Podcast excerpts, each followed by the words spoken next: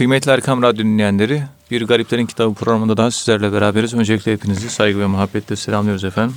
Efendim bu programda muhterem hocamız Profesör Doktor Ethem Cebecioğlu hocamız bizi tasavvufi şahsiyetlerin hayatından ve menakıbından ve hikmet sözlerinden bahsediyorlar.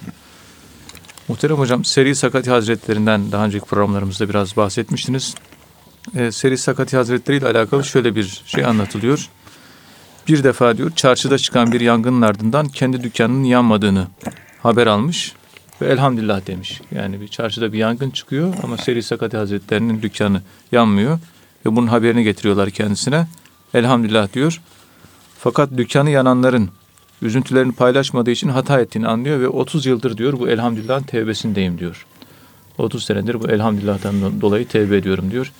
Dilerseniz bununla başlayabiliriz muhterem hocam. Yani başkasının, bir Müslümanın haliyle hallenmek, onun derdiyle dertlenmek ve Seri Sakati Hazretlerinin bu tevbesini nasıl anlamak gerekiyor? Buyurun efendim. Euzubillahimineşşeytanirracim. Bismillahirrahmanirrahim. Elhamdülillahi Rabbil alemin. Ve salatu ve selamu ala Resulina Muhammedin ve ala alihi ve sahbihi ecma'in ve bihi nesta'in. Müslümanlar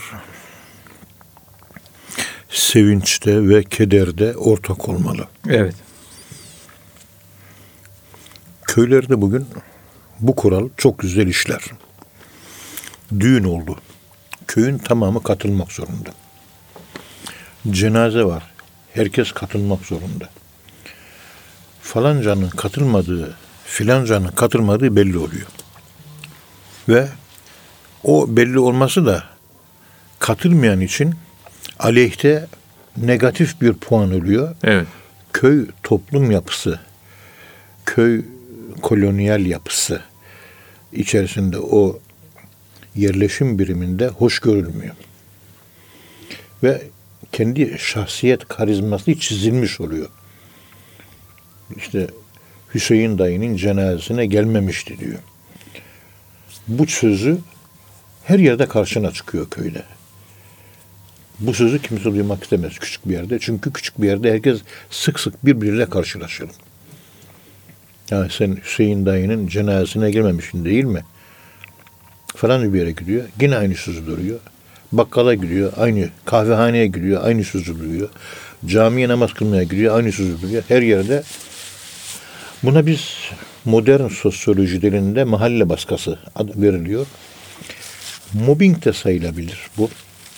Olmasında da fayda var. Ama faydalı tarafları çok yani. Faydalı. Evet. Toplu hareket etmek. Evet. Yani bir bütüne ait olduğunu fark edebilmek insana rahatlık duyuruyor. Bir de sosyal denetim olmuş. Tabii. Evet. Şimdi mesela siz Ankara'dan bizim talebeler geldiniz. Ankara İlam'dan. Diyelim ki 10 kişi geldiniz. Şimdi 6 kişi varsınız şu anda. 10 kişi değil de buraya tek başına gelseydiniz nasıl olurdu? Zor olurdu değil mi? 10 kişi olunca daha rahat oldu. Ama tabii aradan geçen iki sene zarfında buradaki arkadaşlar da alıştığın için bundan sonra artık aidiyet duygusu buraya ait geliştiği için burada rahatlıyorsunuz. Küllü hizbin bima ledeyhim ferihun. Evet. Her grup herkes kendi grubuyla rahatlık bulur.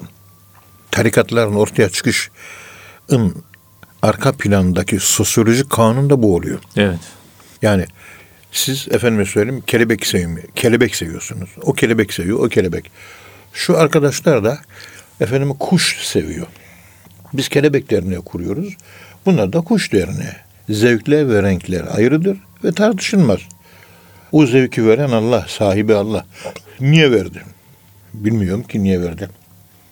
Zevkler ve renkler hiçbir zaman tartışılmaz. Bu konuda toleranslı olmak lazım. Vay benim sevdiğimi niye sevmiyor? Vay bizim zevkimizi niye paylaşmıyor? Vesaire. Bunlar söylenmez. Evet.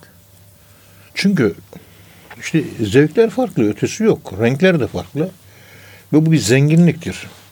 Gittiğin zaman kelebek sever dernek var. Kuş sever dernekleri de var.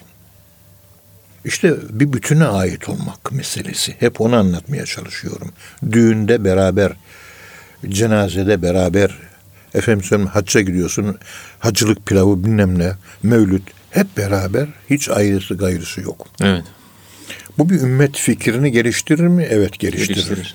Toplu hareket. Yani homososyal bir insan ortaya çıkıyor. Ümmetin dertleriyle dertlenen, ümmetin dertlerini paylaşan ve ona katılan bu manada bir insan profilini görüyoruz hepimiz. Evet. Burada Seri Sakatı Hazretleri işte burada bir kendinde atlama görmüş. Yani onlara biz şey yapmadık. Efendime söyleyeyim. Arkadaşların dükkanları yandı. Benim dükkanım yanmadı. Deyince sevineceği yerde benim dükkanımın kurtulması önemli değil ama sizinki yandı deyip bir üzüntü göstermesi lazımdı. İşte bu şekilde göstermiş olduğu üzüntü ümmete ait olduğunu gösteriyor. O üzüntü paylaşamış oluyor. Toplumu paylaşamış oluyor. Bütüne aidiyet olmamış oluyor. Bütüne aidiyet olmayınca da o ümmet ve onun arka planında ümmilik, merhamet bu yapı da olmuyor. Evet. Dolayısıyla Seri Sakatı Hazretleri burada ümmetin anlam ruhundan kopmuş olduğu için esas e, tövbe ettiği husus yani güldüğüne değil anlam ruhundan ümmete bağlı olmanın bir bütünün bir parçası olma bilincinden uzak kalmanın tövbesiyle alakalı bir yapı var burada. Evet. Bunu iyi okumak lazım. Ya. Yani başkasının üzüntüsüyle dertlenmesi lazımdı. Üzülmesi gerekiyordu. Evet. Hakikaten herkes ağlarken birisi gülüverirse dıştan bakıldığı zaman da hoş gözükmez bu. Yani hoş manzara değil. Evet. Efendim herkes gülerken birisi ağlıyor dikkat çeker. Yani bir toplu görüntü var. Toplu görüntü var. Toplu bir ambiyans, vitrin böyle bir şey söz konusu. Onu kaybediyorsunuz. Topluluğu kaybediyor. O da cem makamını ifade ediyor. Cem makamı da merkezde toplanmayı ifade ediyor. Yani o Allah'la alakalı direkt kavramlardan bir tanesi cem kavramı. Ümmet kelimesi mesela anne kelimesinden türediği için herkesin sanki bir annede toplanması gibi anne merkezli yani anne de merhameti ifade ediyor. Evet. Merhamette toplanmayı ifade ediyor. Burada merhamette toplanmanın dışında kalmış. Sevinerek savrulmuş. Seri sakati. Ve bu savruluşunun farkında bu savruluşu içinde derin yerler, yaralar açmış. 30 sene tövbe ettim diyor. Yani Allah affetti tabii. Allah affetti, bağışladı. Öyle Evet. bir problem yok. Ama vicdanı kendisini affetti. Vicdanı affet. Demek ki Seri Sakatı Hazretleri bu durumda kendisini öz yargıya tabi tutacak, öz yargıyla kendini yargılayacak bir vicdana sahip. Ya vicdanı var. Her, her insan vicdanlı değil. İnsanların çoğu vicdansız. İnsanların çoğu vicdansız. Evet. İşte seri sakatinin benim şahsi kanaatime göre bu cemaate ait olmak, ümmete ait olmak, bir gruba ait olmak, bir union, bir association, bir dernek, bir vakıf, bir topluluk, bir platform, bir dernek, bir vakıf. Bakın hep bunlar topluluğu ifade ediyor değil mi? tefrikayı ifade etmiyor. Birleşmeyi ifade ediyor. Evet. Anlaşmayı ifade ediyor. Ve bu anlaşma da bir düzen kavramını beraberinde getiriyor. Eğer anlaşabildiler bir yere geldilerse orada düzen var demektir. Anlaşmazlık olan yerde düzen olmaz. Tefrika olur. Kaos olur. Necip işte Mehmet Akif Ersoy'un İstiklal Savaşı ile ilgili yazmış olduğu Çanakkale Savaşı ile ilgili yazmış olduğu şiirlerde işte bir milletin arasına tefrika düşmedikçe o millet yıkılmaz gibi Evet. böyle ibareler var. İşte topluluktan o ayrılır, bu ayrılırsa fetez heberi hukum. Kur'an'ın tabiriyle rüzgarınız gider diyor. Gücünüz gider. Ya. Gücünüz azalır. Evet. Heybetiniz kaybolur gibi bir anlam açılımıyla bize mesaj iletmeye çalışıyor. Birlikte kuvvet var. Birlikte. Evet. Birlikte kuvvet var. Yani Allah'ın tenzülü rahmetu alel cemaati. Rahmet, merhamet cemaat üzerine inmiştir. Evet. Ve rahmet de anne arkesidir. Anne. Yani birleştirici unsur. Anne. Ve anne hakkı biliyorsunuz üç, baba hakkı bir olarak anlatılır. Burada anne arkesinin toplumsal olarak gücü anlatılmak isteniyor aslında. Biz anne arkeyiz. Yani merhamet arkeyiz. Evet. Yani merhamet kökenliyiz. Temelimiz bizim merhamet. Merhamet toplumu, anne arke toplumu birbirine bağlamakta baba arkesine göre üç misli daha fazladır. Çünkü anne arkesi cemali ifade ediyor. Ama anne arkesi içerisinde celal de var.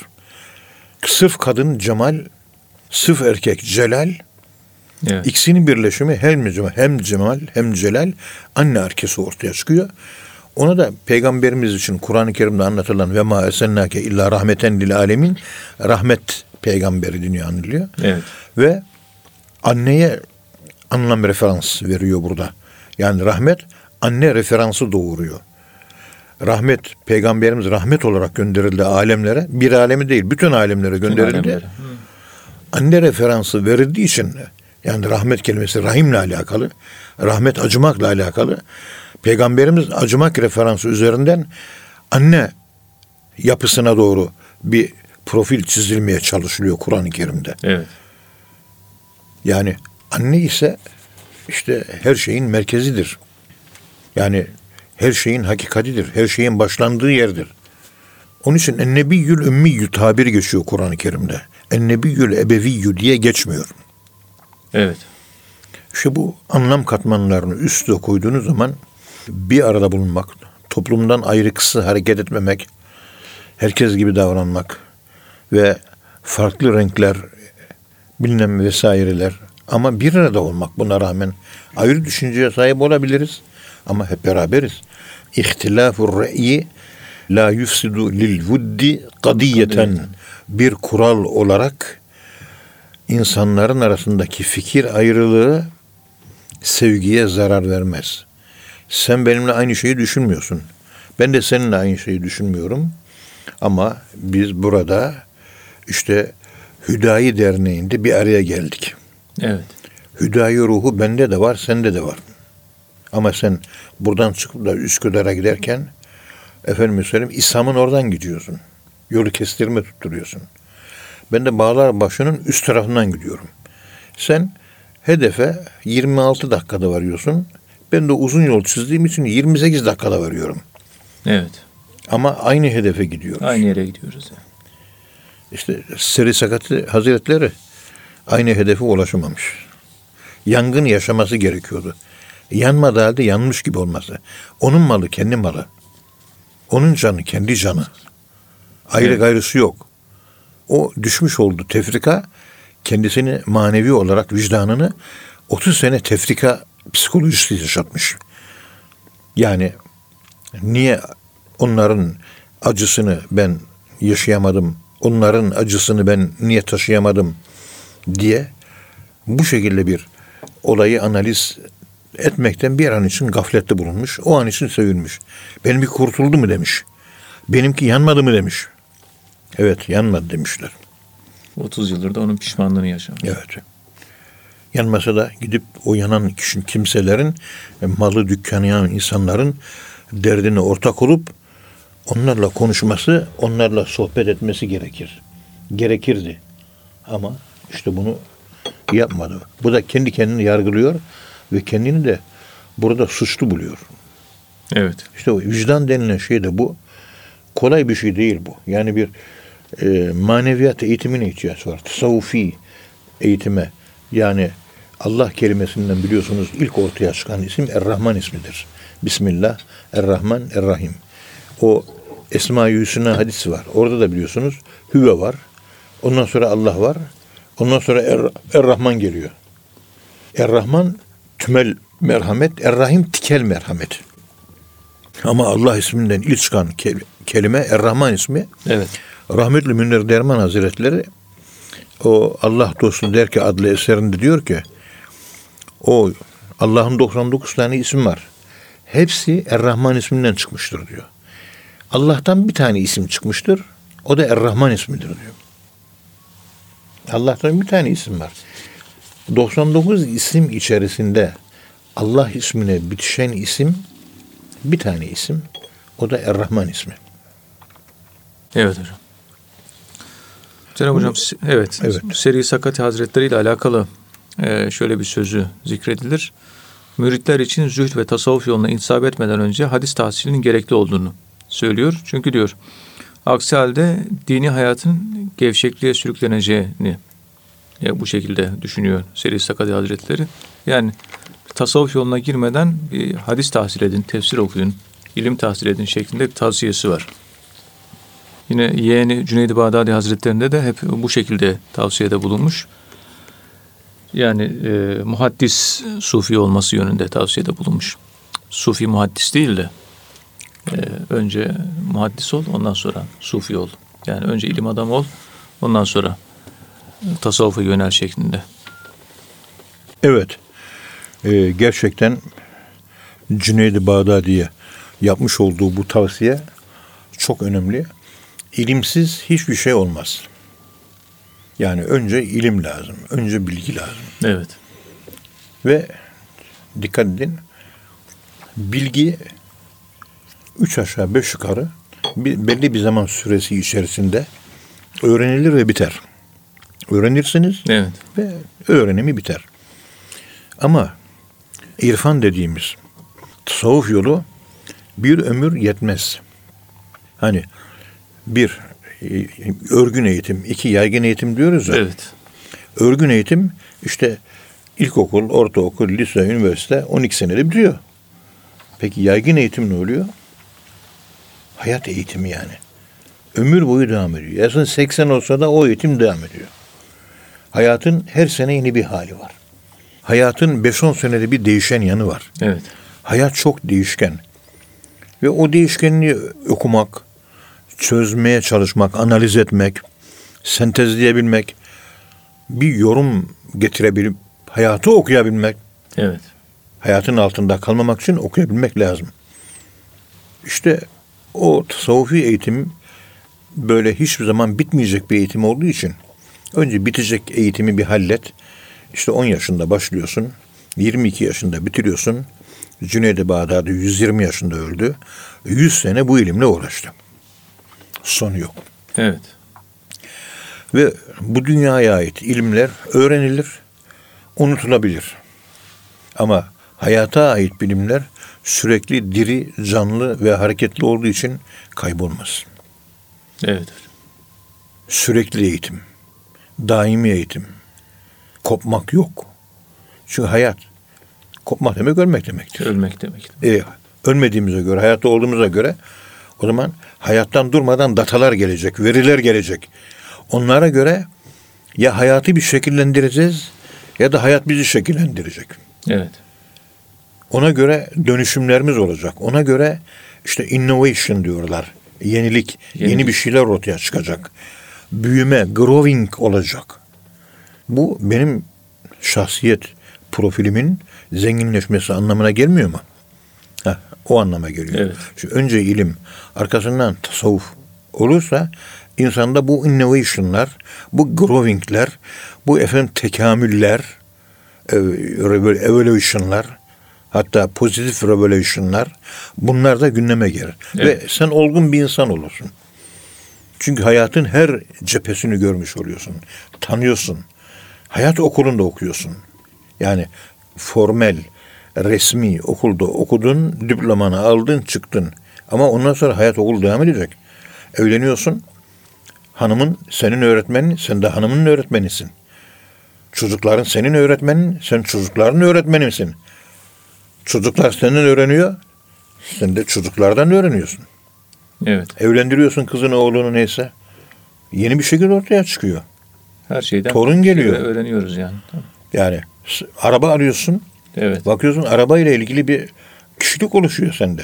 Trafik kırmızı ışık, yeşil ışık, durmak, geçmek bilmem bir trafik ahlakı oluşuyor. Evet. eşya ile olan münasebetlerinde, somut münasebetlerde ve karşı kişiliklerle olan soyut münasebetlerinde hem veriyoruz hem alıyoruz. Hem etkiliyoruz, hem etkiliyoruz, hem etkileniyoruz. Hem e, failiz hem münfailiz. Hem etki alıyoruz hem etki veriyoruz. Hem etkileyen hem etkilenen. E, bu bizi geliştirmez mi? Sürekli böyle bir hal içinde yaşamak geliştirir. Ne olarak? Karakter olarak geliştirir. Evet. Şahsiyet olarak. O ilim aklı geliştiriyor. Temeldir.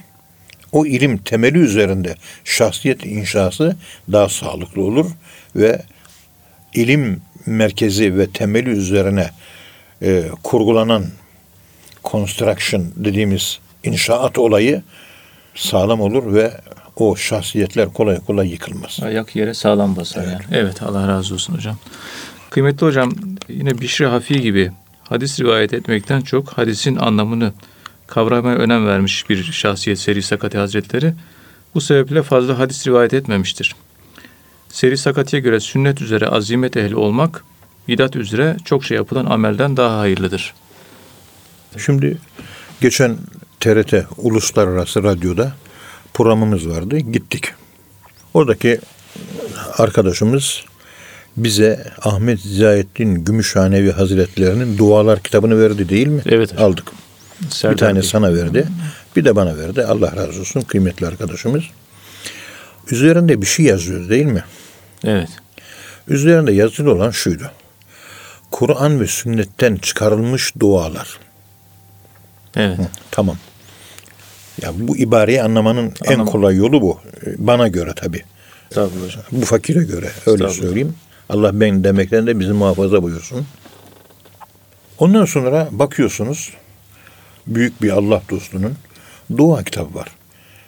Hani Kur'an'dan, sünnetten olan hadisleri almış, ayetlerden duaları almış. Dua mecmuası Evet. yapmış.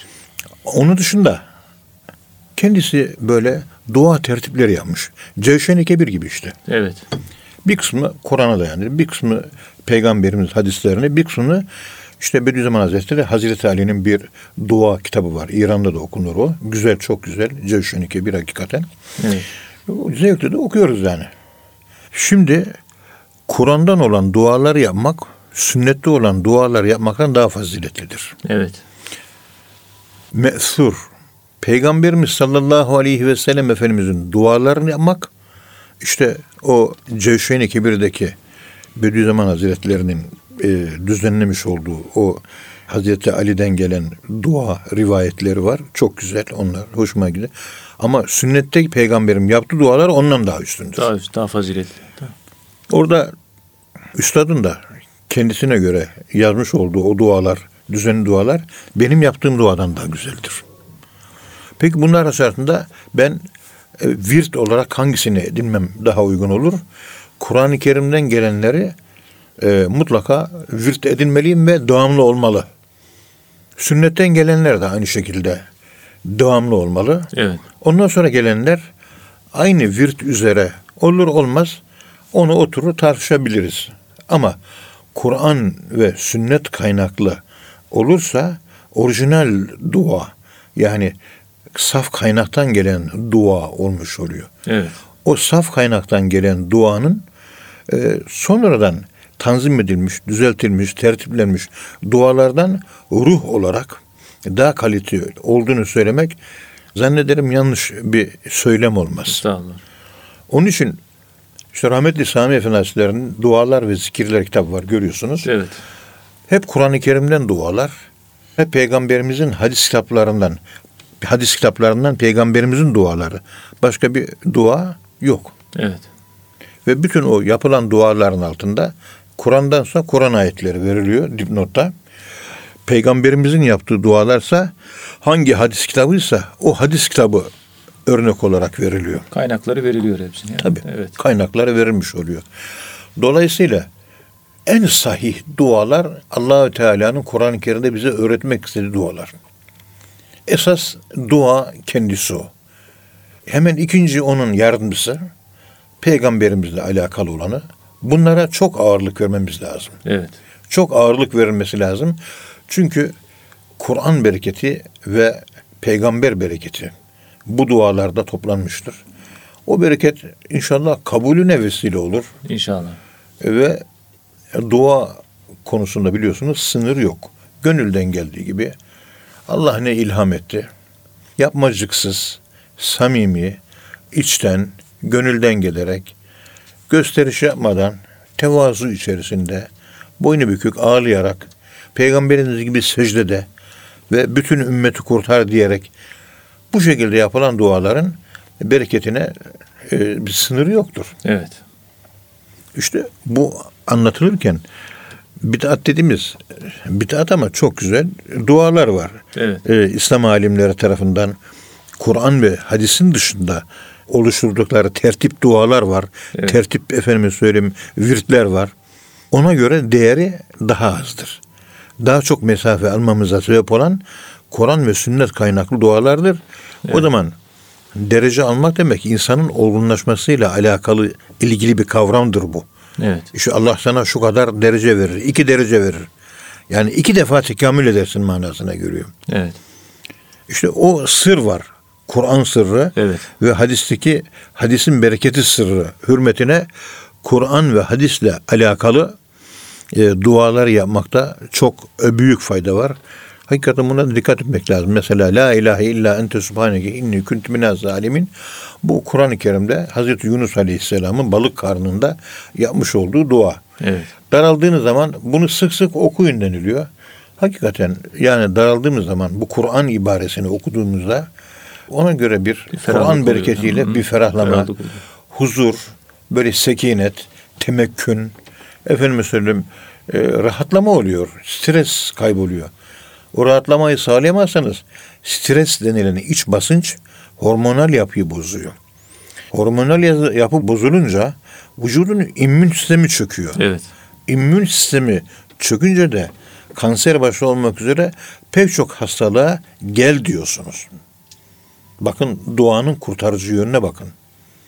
Evet. Ve sağlamış olduğu huzur. Bir de şunu bu şu var.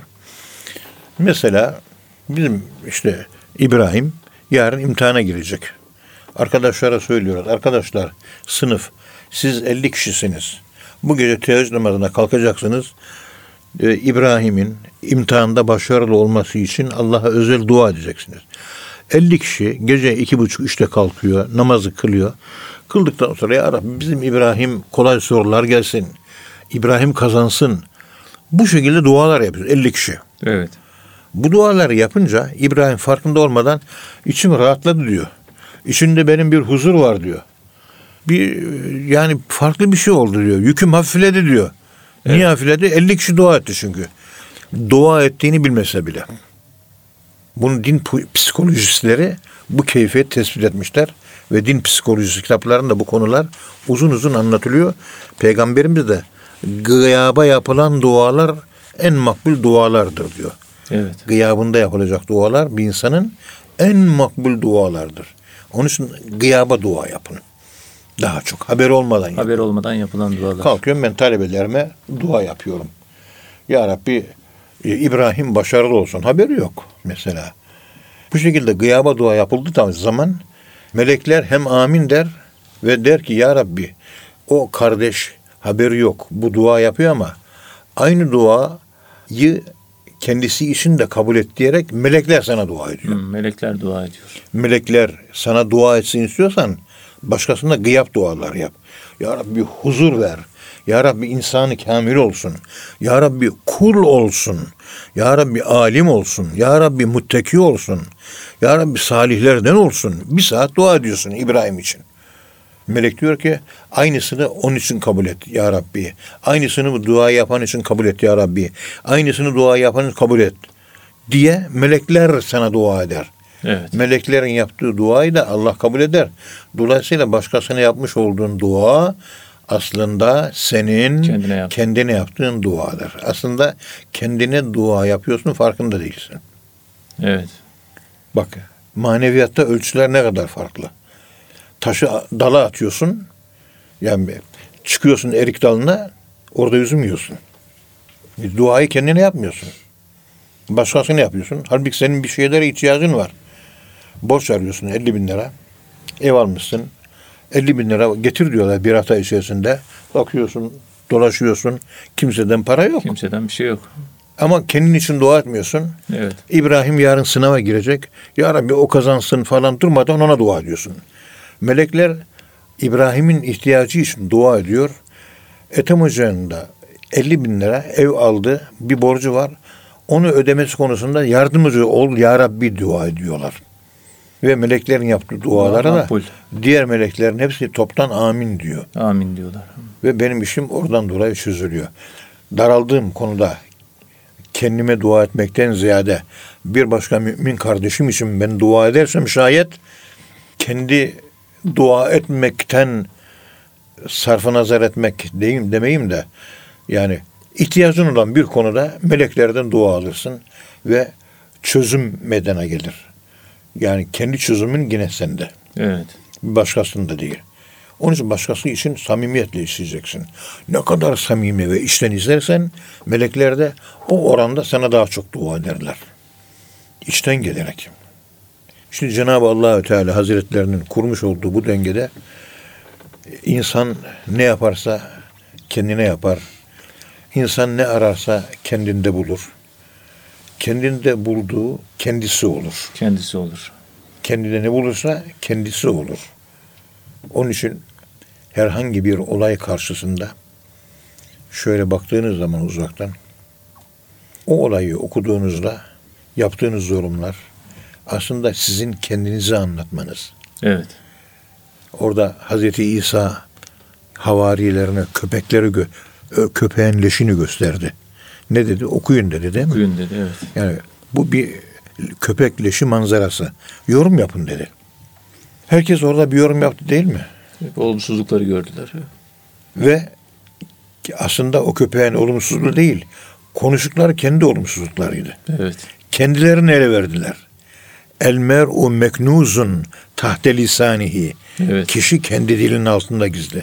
Anlatın şu köpeği diyor. Pis kokuyor diyor. Ha, demek ki kendinde o zaaf var ki ilk defa o zaafı görüyor. Evet. Psikoku zaafı var. Başka tüyleri darmadağınık olmuş diyor. O arkadaşta feşel hastalığı, dağınık hastalığı var. Dağınıklık hastalığı. Dağınıklığı görüyor. Hangi yönden kilitlenmesi varsa kilitlendiği konuda bakış açısı geliştiriyor. O bakış açısından onun kilitlendiği yerleri görebiliyorsunuz ve ondan sonra onu çözümlemeye çalışıyorsunuz. Şeyh efendiler hep böyle tabiata kır yerine çıktığı zaman yerde böyle inek teze görmüş. İnek teze görünce işte talebeler diyor ki bu hayvan pisliği. Bunun hakkında ne dersiniz? Şey, Şeyh Efendi Evet. tabiat okutması yapıyor. Efendim hayvan pisliği diyor. Öbürü çok pis kötü kokuyor diyor. Acayip bir sarı renk var diyor. Çok iğrenç gözüküyor diyor. O öbürüsü diyor ki bir kurt murt görüyorum ben orada diyor. O pisliği nasıl yiyor bu hayvan diyor. Öbürü kalkıyor efendim bu buradaki bitkilere gübre olacak diyor. Yağmur yağacak diyor. O onu görüyor. Öbürü kalkıyor diyor ki burada Allahü Teala Hazretlerinin hayvanlara vermiş olduğu rızkını görüyorum. O rızık üzerine Allah'ı görüyorum diyor. Şu rızkı yedi, Evet. bağırsaklardan geçti ve gübre olarak çıktı. Ama o gübre bir zamanlar o hayvanın yiyeceğiydi. İşte o Allahü Teala'nın hayvana vermiş olduğu rahmet ve rahmet açılımı, Allah'ın nimeti ta onu görebiliyor. Kimisi bir gübre okurken bir metre derinliğinde okuyuş yapıyor. Kimi iki metre, kimi üç metre, kimi on metre, kim yüz metre derinliğinde, kimisi sonsuz derinlikte okuma yapıyor. Onun için derinlikli insan bu şekilde yetişiyormuş. Herkes kendi gönlüne göre bir okuma yapıyor. Yani. Kendini okuyor Kendini yani. okuyor aslında. Anlat, bitti ben sana okuyorum. Evet. Anlat. Londra'ya gitti geldi, hatıralarını anlat. Okulda başladı, bizim doçent arkadaş hatıralarını anlatmaya. Konyalı falanca kebapçı vardı, oraya bir gittik. Bize bedava ikram etti diyor. Efendim söyleyeyim, orada diyor bir Bangladeşli şeyci çorbacı vardı diyor. Kelle paça çorbasını içtik diyor. Ondan sonra Maraşlı bir fırıncı vardı. Her öğlenleyin orada kuşbaşılı pide yerdik diyor. Şimdi orada Londra'da işte Exeter Üniversitesi, bilmem ne üniversitesi oradaki eğitimden bahsetmiyor. Evet. Oradaki üniversite hayatından bahsetmiyor. Kütüphanelerden bahsetmiyor. Oradaki tiyatro salonlarından, Camilerden, oradaki camilerden, bahsetmiyor. orada kütüphanelerden, orada kültür evlerinden bunlardan bahsetmiyor. İşte falanca dersi aldım, bu dersi aldım. Falanca lokanta, filanca lokanta 50 tane lokanta saydı. Ondan sonra kendisine sordum ben. Sorma sahip kaç kilo görüyorsun dedim. 120 kilo geliyorum dedim. E, lokantayı sayan bir insanın kilosu fazla gelir. Evet. İşte bunlar biz insanoğlunun yani zaafımızla beraber, noksanımızla beraber yapımız bu. Ama her şeyden önce burada dediğimiz gibi Peygamberimiz sallallahu aleyhi ve sellem Efendimizin işte bid'at olan yani sonradan düzenlenmiş dualar ile Kur'an-ı Kerim'den gelen, hadis-i şeriflerden gelen dualar onların okunması daha makbul. Evet. Ve büyük zatlar da düzenlemelerini ona göre yapmışlar. Ve buna da dikkat etmek lazım. O la ilahe illa ente subhaneke inni kuntu minez zalimin dediğiniz zaman bu la ilahe illa tabi la ilahe illa ente subhaneke inni kuntu zalimin karanlık bir odaya gireceksin. Hiçbir ışık olmayacak. Zifiri karanlık olacak. Hazreti Yunus'un balık karnındaki fi zulümat nada rabbehu karanlıklar içerisinde fi zulümat bağırıyordu yüksek sesle. Sen de karanlık bir odaya gireceksin. Orada duanın adabı anlatılıyor bize Evet. ama okumasını bilen yok. Oğlum günde bin defa la ilahe illa inte subhaneke in kuntu minez zalimin oturuyor bir yandan televizyon izliyor bir yandan la ilahe illa ente subhaneke inni hayır o değil orada ayet-i kerimeyi oku. Sen bir karanlığı yaşa. Karanlıkla bütünleş. Karanlığı nesnel değil de öznel olarak yaşa. İçindeki karanlığı bul o içindeki karanlık balığın karnı. Onun, o karanlığın içinde boğuluyorsun. Boğulan bir insan böyle normal tabii bir sesle mi konuşur? Yüksek avazı bülent ile mi konuşur? Yüksek sesle mi konuşur? Yüksek sesle konuş. Bülent avaz konuşur. Evet. İşte la ilahe illa ente elini de şöyle kaldırır. La ilahe karanlıkta, odada, evinde kimse yok. La ilahe illa ente subhaneke inni kuntu minez zalimin. La ilahe illa ente subhaneke inni kuntu minez zalimin. Bin çok olur da hadi yüz diyelim. Ama odada karanlıkta çekecek. Evet. Karanlığı öznelleştirecek. Ve Hazreti Yunus'un psikolojisiyle empati kuracak. O empati üzere la ilahe illa ente subhaneke inni kuntu minez zalimin diyecek. Evet. Ve bunu yaparken de siz derirseniz kendi şeyhinizin ruhaniyet elbisesini giyeceksiniz. O ruhaniyet elbisesiyle onun ruhaniyeti temasını öyle sağlayacaksınız.